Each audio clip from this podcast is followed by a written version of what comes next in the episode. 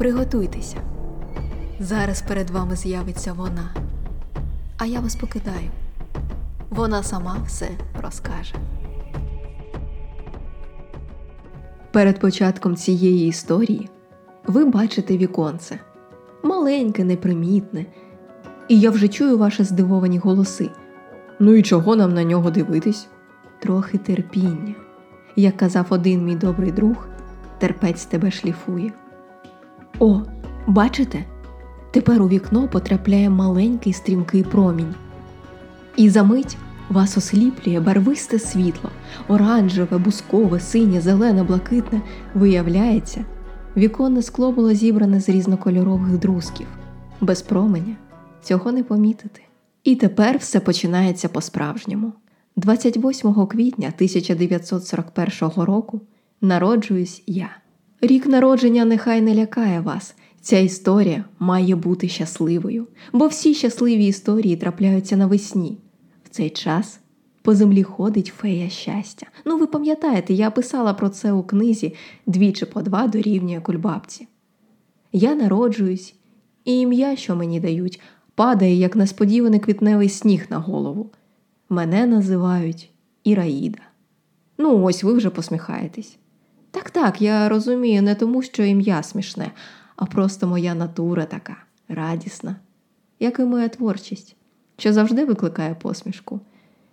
Ім'я, яким мене нарекли, ніколи мені не подобалось. З грецькою воно перекладається героїчна. А яка я героїня? Іра, Ірина, так. Це означає мирна. І хоч мене вже потім, потім нагородять орденом княгині Ольги, що звучить досить героїчно, правда? Я жила просто, ясно і тихо. Та з самого маличку зі мною все просто не було. Історія мого народження і дитинства суперечлива і заплутана. Тож слухайте. В одних джерелах пишуть, що мої батьки померли під час війни, і мене взяла прийомна родина, в інших, що забрали до себе баба з дідом, а істина десь посередині. І набагато складніше. Свого батька я вважала дідусем, а його дружину бабусею, їхню доньку Марусю, яка насправді мені приходилась сестрою, своєю мамою. Не знаючи, що моя справжня мати, чиєю позашлюбною донькою я і була, загинула, і родина мого батька, тобто невірного супруга, погодилась мене прийняти з умовою, що правду від мене приховають. Через багато-багато років ця правда таки випливла, і по довгому часі вже наче й не була правдою, скоріше казка якась чи радше кіно. Тому вірити чи ні, це вже на ваш розсуд. Виховували мене здебільшого бабуся Христя і дідусь Дмитро, ну ті, що були ними для загалу. Мама Маруся запам'ятається мені постійно заклопотаною і суворою. Така ти була маненька, хвороблива, бідолашна, казала про мене бабуся. Хто ж знав, що виросте таке яснооке дівча? З невловимим кольором очей то оранжевим, то бусковим, то блакитним, з сяючим обличчям і відкритою посмішкою. Неможливо втриматись, щоб теж не засміятись. Народжуюсь я під час Другої світової, як ви розумієте, тому брязкальцями будуть мені бомби. Але та сама, що потрапить прямо в наш будинок, ледь не зачепивши мене, зітреться з моєї пам'яті. Ми поїдемо на Черкащину і повернемось до Києва в 1945-му. Повоєнний Київ стане для мене звичною картиною, з якої я витисну все найсумніше, найтемніше, все зруйноване і розвалене. Я пам'ятатиму двір з кульбабками, ось він, дивіться, яскраві стрічки, що купить мені бабуся, ось ставок, ботанічний сад. Я відгороджуватимусь від сумної реальності мансардами, загадковими східцями і голуб'ятнею, сусідською патефонною музикою з піснями Оксани Петрусенко і нашим старим буфетом, в якому точно точно живе гном, а можливо, і фей, тобто своїм прекрасним створеним світом, що вже тоді був поетичним, просто не оформленим у строки. А може, тоді і закладається ґрунт моєї казкової повісті двічі по два дорівнює кульбабці. І скоріше від реальності я не відгороджуюсь, а дивлюсь на неї по-іншому. Дівчинка має вроджену особливість, говорить лікар. Це не лікар насправді, а відомий чарівник, тільки цс. Її вроджена особливість вбудована у свідомість розмальовка, що надає фарб буденності. Моя фантазія не знає меж. Я вигадую ігри одна за одною. Мені не нудно і самі, і з друзями, з якими сонячними зайчиками скачемо вулицями. Спробуйте, наздоженіть. Набагато пізніше, коли я стану поетесою, літературознавці, котрі намагатимуться наздогнати мене у моїй поезії, зауважать, що мої твори є найбагатшими на барви. Я навіть створю окремий літературний жанр вірші фіалки. А в дитинстві я стараюсь приборкати свою нестримну фантазію і потяг до творчості. Точніше, приборкує мама Маруся.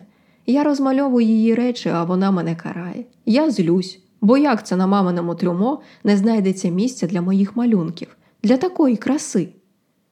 Я дійсно добре малюю і співаю. Пізніше мене навіть вмовлятимуть поступати в консерваторію, але моєю мрією буде стати морячкою. Ви, колихаючись на хвилях моєї пам'яті, бачите наш будинок, де по сусідству живуть безліч різних людей. Ви чуєте і польську мову, і іврит, і навіть китайську. Ніхао, пан Бао. Він продає паперові ліхтарики. Дідусь обіцяв купити мені один. Мій дідусь помирає рано, і це перша велика втрата, коли я не зможу віднайти жодної радості в світі в таку мить і не зможу розфарбувати темну реальність. І кожного дня зовсім не приносить мені радості школа, бо там мене дразнять за бідний одяг, за українську мову, змусять її соромитись, повірити, що вона смішна і непридатна для міста. Наші городські люди так не говорять. Жиленка, дважди два равняється, а дуванчик. Звучить жахливо, погодьтесь. Перейшовши на російську, втім, так і не відчую себе своєю, і потроху втрачатиму себе і свою радіснодушність, замість цього приносячи додому погані оцінки і настрій, поки не з'явиться Діна Іванівна Попель, вчителька української мови та літератури, завдяки якій я усвідомлю себе не тільки українкою, а й творчою людиною. Осяяння у вигляді вірша прийде до мене після струсу мозку. У вісім років я впаду з тарзанки, де відчайдушно гойдатимусь на рівні з хлопцями. Яка ж ти непосида, схлипує бабуся наді мною в лікарні. Я зароблю тріщину у грудній клітині і проваляюсь тут усі шкільні екзамени. Вийду майже здоровою, але, може, від того серце моє стане з тих пір ще більш чутливим і незахищеним. Я вся суцільне серце тілом світ, а серцеві ж потрібно битись, жінко. Я б'юсь, аж теплий лікоть у крові, і синяки скипають на колінках. Літо я проводитиму з бабусею в улюбленій стецівці, де мені буде так спокійно і весело, що й не треба буде від когось захищатись. Письмо я не покидаю, пишу вірші на замовлення для однокласників, кому зі святом привітання, кому в коханні зізнання. Ну, ви розумієте, що це ще не той рівень поезії, яким би я пишалась. Пишу щоденники, які знаходить мама. За деякі записи мене сварить, тому я вчусь приховувати свої откровення якнайдалі, всередині себе. Методів виховання мами я не переймаю. У 15, ще навчаючись у середній школі, я почну працювати в саду вихователькою. Діти любитимуть мене рідко називаючи Іриною Володимирівною. Для них я буду просто Ірою чи дівчиною. Мої вірші вперше опублікують у Київській правді. Мені 17. Такий вік, наче майже доросла, але віконце в дитинство ще відчинене. Я не готова його захлопнути. Моя поезія якраз ним і буде. Пізніше я скажу, що вікно головний символ моєї творчості. Воно відчинене і світиться, воно затишне, трохи загадковий і тріпотить фіранкою, тому вірші мої теж світлі, як я сама. Після школи я поступаю в Київський університет Шевченка, виступаю на мистецьких вечорах, входжу до клубу творчої молоді, де можна знайти таку важливу підтримку і натхнення, і навіть роздобути рідкісну книжку. Хемінгуей є? Поміняю на золя. Ось ви бачите чорно-білу фотокартку з молодими усміхненими і сміливо живими людьми. і зможете упізнати серед них Аллу Горську, Василя Стуса, В'ячеслава Чорновола і мене. І в такій компанії мені більше ніколи не буде соромно за свою українську. Я пишатимусь своєю мовою, нашою мовою. На одному з літературних зібрань відбудеться ще одне цінне для мене знайомство з молодим письменником Володимиром Дроздом. Ось зоряним вечором, обов'язково зоряним, і кожна зірка світить різним кольором. Ви бачите нас біля сінного базару. Нам ледь за 20 ми сьогодні вперше зустрілись. І сьогодні ж мій новий знайомець каже: ми одружимось. І не буде в цій прямоті нахабства, а скоріше простота. Правда має бути проста, і я йому вірю. І за місяць ми дійсно одружуємось. Так нелегко рости у затінку такого високого дерева. Але ж це дерево і прихисток, і стимул для зростання, і атмосфера сили і величі душі. Скажу я про свого чоловіка згодом. Це буде той випадок, коли душа в душу, коли пліч опліч більше, ніж 40 років, які точно не були легкими. Але Боже, якими щасливими! Ми переживемо разом роки репресії, арештів наших колег, незатребуваність наших творів, моє звільнення з роботи, його звільнення з роботи відправку на службу Забайкалля, куди я пишу йому листи майже щодня. Часи чорної безвиході, назву я їх потім. Але ви ж пам'ятаєте чарівника лікаря?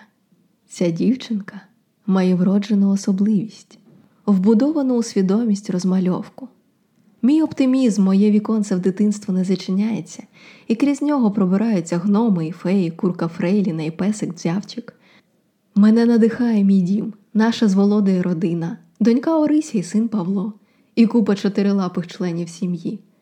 Я пишу, і моя збірка соло на сольфі викликає як захоплення критиків, так і різке засудження. Мою творчість називають занадто побутовою, гедоністичною і аполітичною. Агов, товариші, я пишу українською. Чи дійсно це може вважатись аполітичним? Я не опиняюсь в полум'ї боротьби шестидесятників, бо обираю стояти на варті іншого вогнища дому, родини, дітей, і не роблю того, що може їм нашкодити.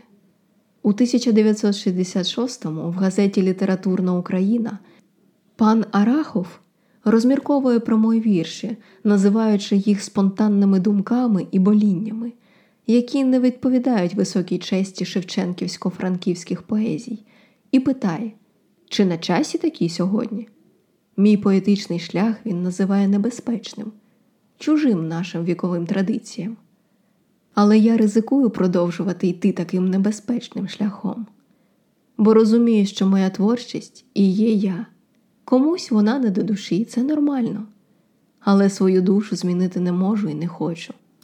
Я можу вдосконалювати її образи, рими і ритми, але не зміню себе, бо я і є цвіркун, що славословить затишок, меланхолійний погляд, чай у зеленій піалі. Я не вважаю, що дім, як центр моїх робіт, обмежує мене, бо дім не чотири стіни, це й вікна, звідки видно весь світ це й тепла ковдра, що зігріває душу, і пташка, що прилітає на підвиконня.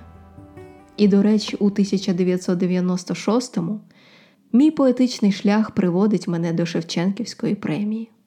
В удосконаленні моїх поезій допомагає подруга Ліна Костенко. Вона різка, але справедлива, і її критику я приймаю з вдячністю. У 1986-му встигаю видати казкову історію про двері, яких нема, до того, як моє віконце в дитинство опиниться під загрозою. Після Чорнобильського лиха я не зможу писати вірші. Я не допишу книгу казок, бо з дітьми треба бути чесними, а я перестану вірити в казку. Та все ж моя творчість, як посмішка, що ховається в зморшках біля очей, повертається до мене, бо як я без неї, як я без тебе?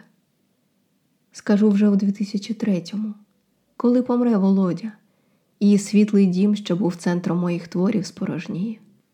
Він піде, і замість нього в домі назавжди оселиться смуток. Давня тріщина в грудній клітині нагадає про себе. Ніби хтось крізь неї виймає серце, і воно бризкає гарячою кров'ю гірких рядків моїх нових віршів. Після його смерті я вже не з'явлюсь на публіці, мені нічого їй сказати. Я їду з Києва і перебираюсь в рідне село Володі, халеп'я. Мій любий, бачиш, я без тебе в повному халеп'ї. На моє підвіконня більше не прилітає пташка, що колись оспівувала велике щастя просто жити. Але я не боюсь власної старості і не боюсь писати про неї. Це як боятися допити в бокалі вино, бо страшно побачити дно. Скажу я так. Колись я розпахнула вікно життя навстіж і влізла в нього шалапутним променем. А тепер, у 2013-му, я йду за своїм коханим, але віконце залишу відчиненим для вас, світле і затишне. Заглядайте, не забувайте. По скриптум. Нагадаю підтримувати мій подкаст підпискою відгуками, а також на Баймій кофі або на банку. Посилання в описі. Дякую, що слухаєте.